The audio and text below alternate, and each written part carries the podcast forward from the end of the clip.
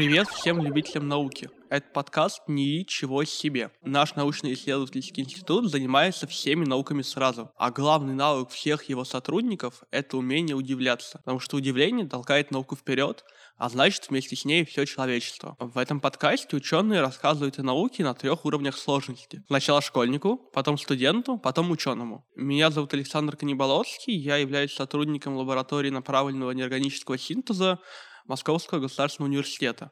А сегодня мы поговорим про 2D-магниты, как их получают, что это такое и почему это очень крутые вещи, которые могут изменить наше будущее. Я э, школьник э, Николай. Я ученик э, школы э, номер 2086 академического класса. Приятно познакомиться.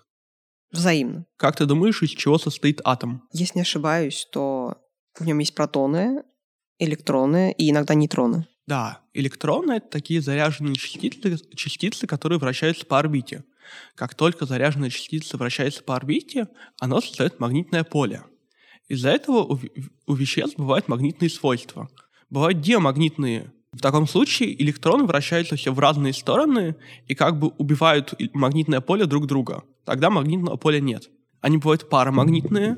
В таком случае, если мы поместим вещество в магнитное поле, его электроны начнут вращаться в одну сторону, и тогда магнитное поле у вещества появится. Так, такой металл, например, есть алюминий. А бывают ферромагнитные вещества. Это железо, кобальт и никель. У них электроны вращаются в одну сторону сразу. Поэтому эти вещества имеют хорошие магнитные свойства. И это очень важно.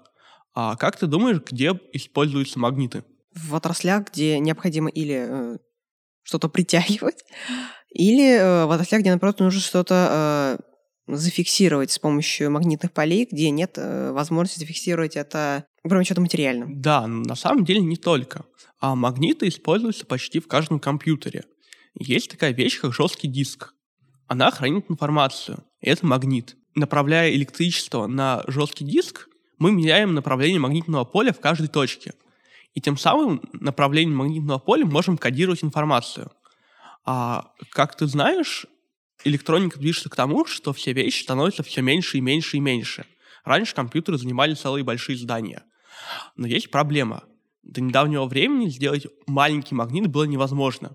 Как только магнит уменьшали до толщины в несколько атомов, он терял свои магнитные свойства. Но оказалось, что сделать такой материал возможно. А все началось в 2004 году, когда человечество впервые сделало 2D-материалы. Как ты думаешь, что такое 2D-материал? Ну, логично, что он э, не в трех измерениях, а в двух, то бишь плоский. Да. Я предполагаю, что он, не знаю, типа очень тонкий. Да, 2D-материал, он очень тонкий, он имеет толщину в один или несколько атомов. Угу. Первый такой материал сделали в России. Впервые получили вещество, которое назвали графен. А графен впервые получили в четвертом году с помощью скотча, и сделал это Андрей Гейм и Константин Новоселов. А, и это были одни из последних наших соотечественников, которые получили за это Нобелевскую премию. Графен — это такие листы углерода, где углерод делает шестигранники в один слой. По сути, это гра... есть графит, в карандаше. Я как раз хотел про это спросить, да. что это случайно не совпадение, что э, название графита в грифеле и э, графена как э, тонкого материала совпадают. Это не совпадение, потому что графен делают из графита изначально. Брали графит, приклеили, приклеивали его на скотч и дергали. И на скотче оставался один слой графита. А один слой графита — это и есть новый 2D-материал. И самое интересное, что они имеют новые свойства, которых у полноценного их родственника 3D-материала не было. А, но до 2016 года такой 2D-материал сделать не могли. А потом получилось. И это очень круто, потому что это можно использовать в новых жестких дисках, потому что мы сможем записывать информацию на каждый атом, и тем самым мы можем записать на жесткий диск очень-очень много информации, в миллиард раз больше, чем сейчас. И еще это очень круто для квантовых компьютеров, потому что мы сможем управлять магнитным моментом каждого отдельного атома. Каким образом, э, грубо говоря, э, будет происходить э, изменение полярности на каждом отдельном атоме? А на него направляют ток. Направление тока будет менять направление вращения электрона. И тем самым будет меняться направление магнитного поля. Ну, погоди-ка. 2D-материал. А раз у нас все в мире не в 3D, Э, то бишь, э, почему, например, нельзя просто взять и сделать э, материалы потоньше, и, но все еще в 3D? Как он может быть в 2D вообще? А, на самом деле 2D — это просто красивая фраза для привлечения внимания широкой публики. Безусловно, у нее есть какая-то толщина, просто эта толщина составляет там 1, 2, 10 атомов, и это очень мало относительно всей его длины. То есть оно условно имеет в толщине 10 атомов, а во всей длине оно имеет миллиард атомов. Спасибо. Хорошего дня. Благодарю. А, меня зовут Милана, мне 17 лет, я студентка, получается, первого курса, а, учусь на специальности техника искусства фотографии. А как вообще изготавливаются 2D магнитные материалы? А для начала, чтобы изготовить 2D материал, нужно изготовить обычное химическое вещество. С веществами, которые изучаю я, это делается достаточно просто. А берутся порошки железа, алюминия и серы в нужной массе и помещаются в ампулу. После этого из ампулы откачивают кислород и ее герметично запаивают. И ампулу кладут в печку на неделю на 900 градусов. Такая очень жаропрочная духовка. Потом ее вскрывают, перетирают, опять откачивают воздух, запаивают и кладут в печку обратно. Через две недели мы получили наше вещество. Но это не все. Оно у нас в виде порошка из него нужно вырастить кристалл. Как обычно э, растут кристаллы? Как обы- сделать обычный кристалл? Ну, обычно растворяют вроде в воде, и потом засовывают какой-то предмет, нитку, карандаш, и оно на ней само да, кристаллизируется. именно так, но конкретно с нашим веществом есть проблема. Оно боится воды. Поэтому воду выпускать нельзя, оно умрет. А из-за этого используется другой метод получения. А это называется получение кристалла с помощью транспортного агента. Транспортным агентом здесь выступает обычный йод. Это такие кристаллики, но они имеют интересные свойства. При легком нагревании их они из твердого состояния переходят в газообразное. Угу. Ампулу кладут в интересную печку. Она называется градиентная. В ней один конец ампулы более горячий, а другой более холодный. Наше вещество переходит в пар в более горячем конце. После этого оно движется в более холодный, и так он более холодный, оно из пара оседает в виде твердого вещества на стенках. И таким образом мы путем осаждения пара медленно растим кристаллы. Но таким образом мы получили 3D-кристалл, а мы хотим получить 2D. Для этого на кристалл напыляют золотую, золотое напыление и кладут его. Потом сверху налепляют скотч и дергают. Путем таких нескольких операций можно получить тоненький-тоненький слой на золотой подложке, который будет иметь всего около 12 атомов в толщине. Это и будет нашим 2D-магнитным веществом. А зачем мы кладем печку на неделю, потом растираем и потом опять кладем печку? Почему нельзя положить сразу на две недели? А в ампуле лежит три вещества. Железо, алюминий и сера. А железо и алюминий — это металлы, а сера — это не металл. А любой металл сначала взаимодействует с неметаллом. Из-за этого у нас сначала образовываются соединения железа с серой и алюминия с серой. И получаются такие твердые структуры, такие твердые камушки, можно их назвать. А так как у нас реагируют порошки, они реагируют поверхностью. Поэтому если ты положишь два камешка друг с другом, они будут реагировать очень плохо, потому что у них поверхность соприкосновения очень маленькая. Из-за этого мы достаем, чтобы эти сульфиды перетереть в мелкий порошок, чтобы потом из сульфидов получилось нужное нам соединение. А для чего нужна золотая подложка? Почему именно золото? Просто удобно, золото инертно, оно не реагирует с нашим веществом. А в чем разница производства магнитных 2D-материалов и других 2D-материалов? А, принципиально способ производства не зависит от того, 2D это или не 2D. Это зависит от химической природы веществ. А графен промышленно производит путем тоже осаждения пара. Он также образовывается из там газовой фазы. Но конкретно с графеном есть проблемы, он пока очень дорогой. То, что его сложно производить, килограмм графена стоит там около 100 тысяч рублей. Там, не очень дешевое удовольствие, и производит его пока в очень небольших объемах. Я до этого говорил, что мы получаем 2D-материал с помощью скотча. Но если мы возьмем дерево и приклеим на него скотч, или возьмем, приклеим лист, желе... возьмем лист железа и приклеим на него скотч, то у нас ничего не получится. Почему же здесь так получается? А все дело в том, что наш материал, он имеет слоистую структуру. Такая же структура есть, например, у графита. Когда ты графитом пишешь на, бумаге, на листе бумаги, он расслаивается, оставляет свои тонкие слои на бумаге. Дело в том, что у него есть разный тип связи внутри вещества. у него есть связь, которая находится внутри слоя, между атомами там железа и серы, и она крепкая. А есть связь, которая находится между слоями, то есть между слоем алюминия и, слоя, и слоем алюминия. И такая связь очень непрочная. Из-за этого у нас есть места, где вещество связано очень-очень плохо, поэтому при любом воздействии мы можем в этом месте его легко разорвать. Спасибо, мне было интересно очень.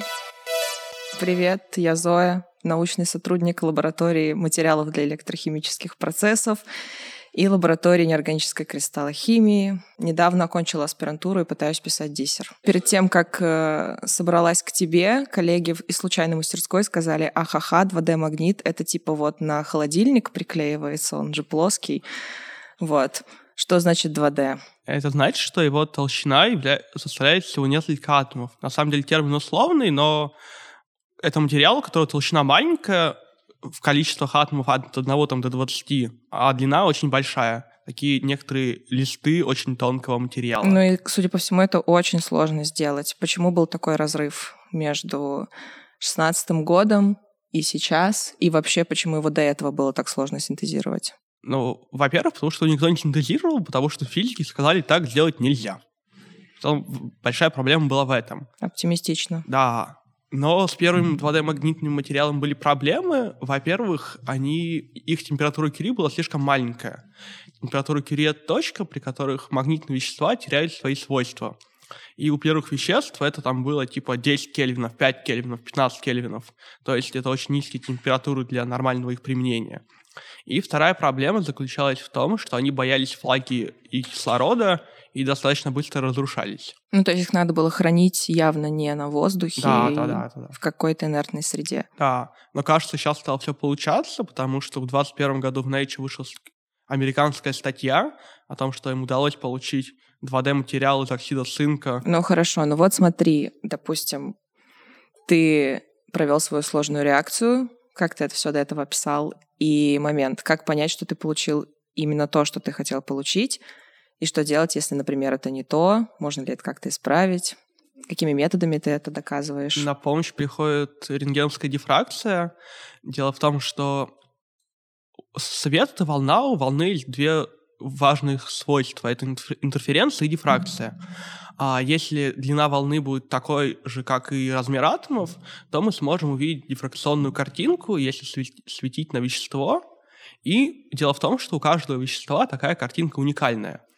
И смотря на дифракционную картинку от нашего кристалла и сравнивая с базой веществ, которые уже существуют, можно понять, это новое вещество или какая-то смесь старых. А бывало, что вещества не получались, это была смесь старых, в таком случае мы изменяли условия синтеза, меняли температуру, время и какие-нибудь другие параметры. Я поняла. А вот, допустим, ты доказал, что это то самое вещество, и, допустим, как ты поймешь, что оно работает именно так, как нужно? Потому что все-таки доказать его состав это одно, а свойства это немножко А потом другое. мы идем в гости к физикам и измеряем ее магнитное поле.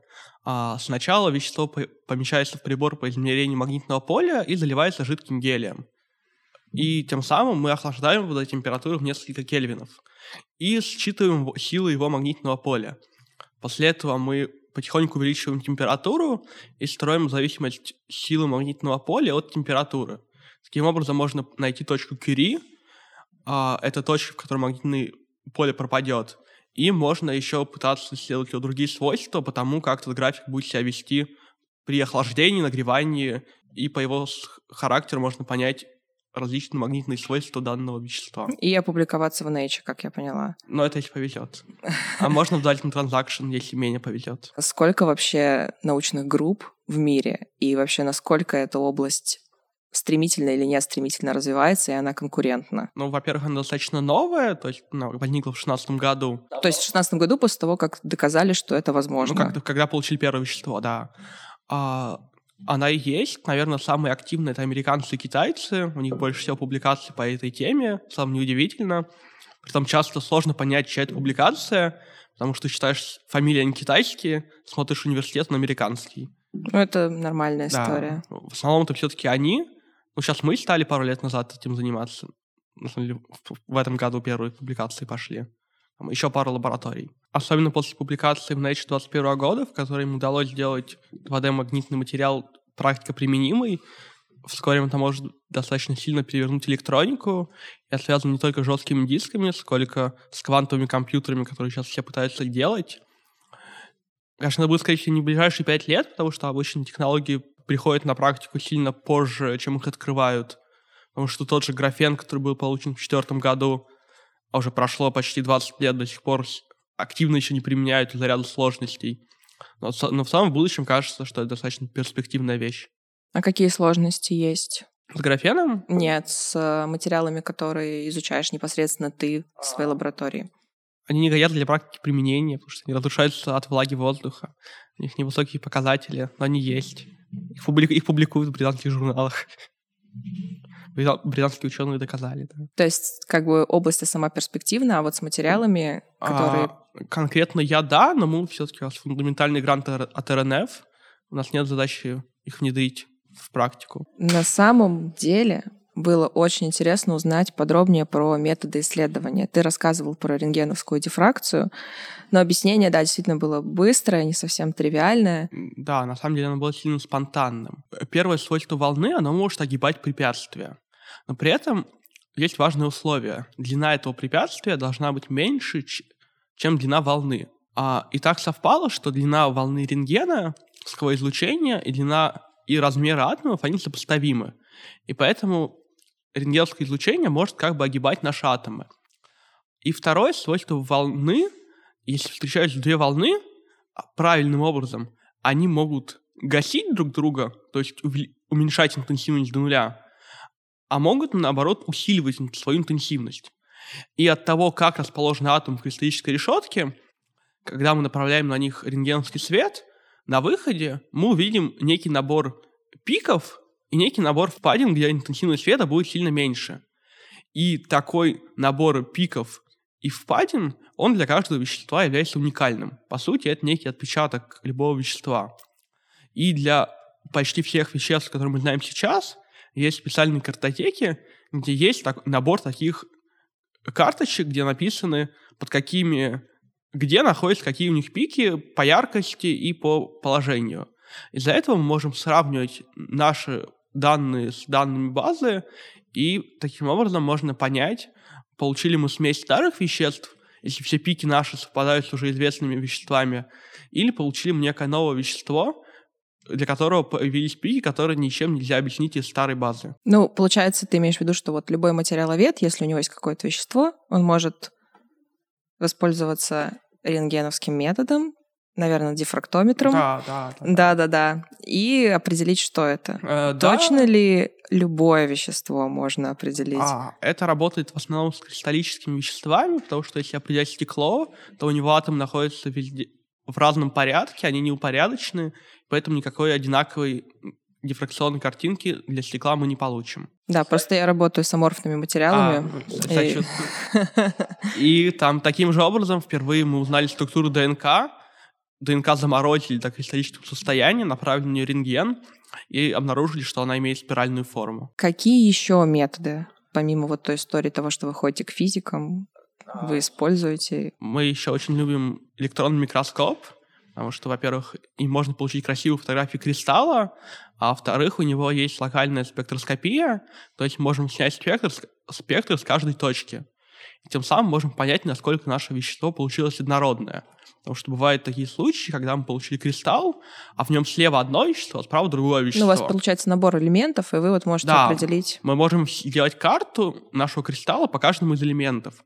Если мы видим, что эти элементы расположены равномерно, это значит, что у нас все вещество одинаковое и равномерное. А если мы видим, что где-то расположены какие-то другие элементы, они расположены где-то больше, а где-то меньше, это значит, что что-то пошло не так, и надо все переделывать. Ну вот смотри, понятное дело, что ты ссылался на статью в Nature, и какие методы использовались там? Сопоставимы ли они с теми методами, которые ты используешь в своей лаборатории? Но в целом основные методы по изучению самого вещества и его магнитных свойств, они везде примерно одинаковые. Еще был интересный случай, когда мы смотрели наше вещество, в некоторых местах мы обнаружили в нем элемент, которого там не было изначально. То есть мы туда клали железо, алюминий и серу, а там мы нашли свинец. М, классика. Да, оказалось, что он попал туда с печи, когда делали ампулы, и надо переделать потом ампулы. Нет, на самом деле интересно, мы работаем в соседних практически комнатах. Но я тебя ну, не видел. Я тебя тоже не видела, но я знаю твоего одногруппника, Да. видишь, как бывает. Поэтому это очень забавно, Всё. что и на самом деле большая научная проблема, что люди по соседству работают и не знают, чем они занимаются. Да. До встречи в лаборатории. Да, пока. Пока. А с вами был подкаст «Ничего себе» от летней школы, журнал Код Штрёдингер и подкаст студии «Две дорожки». Подписывайтесь на наш проект, оставляйте оценки, отзывы, комментарии и не переставайте удивляться.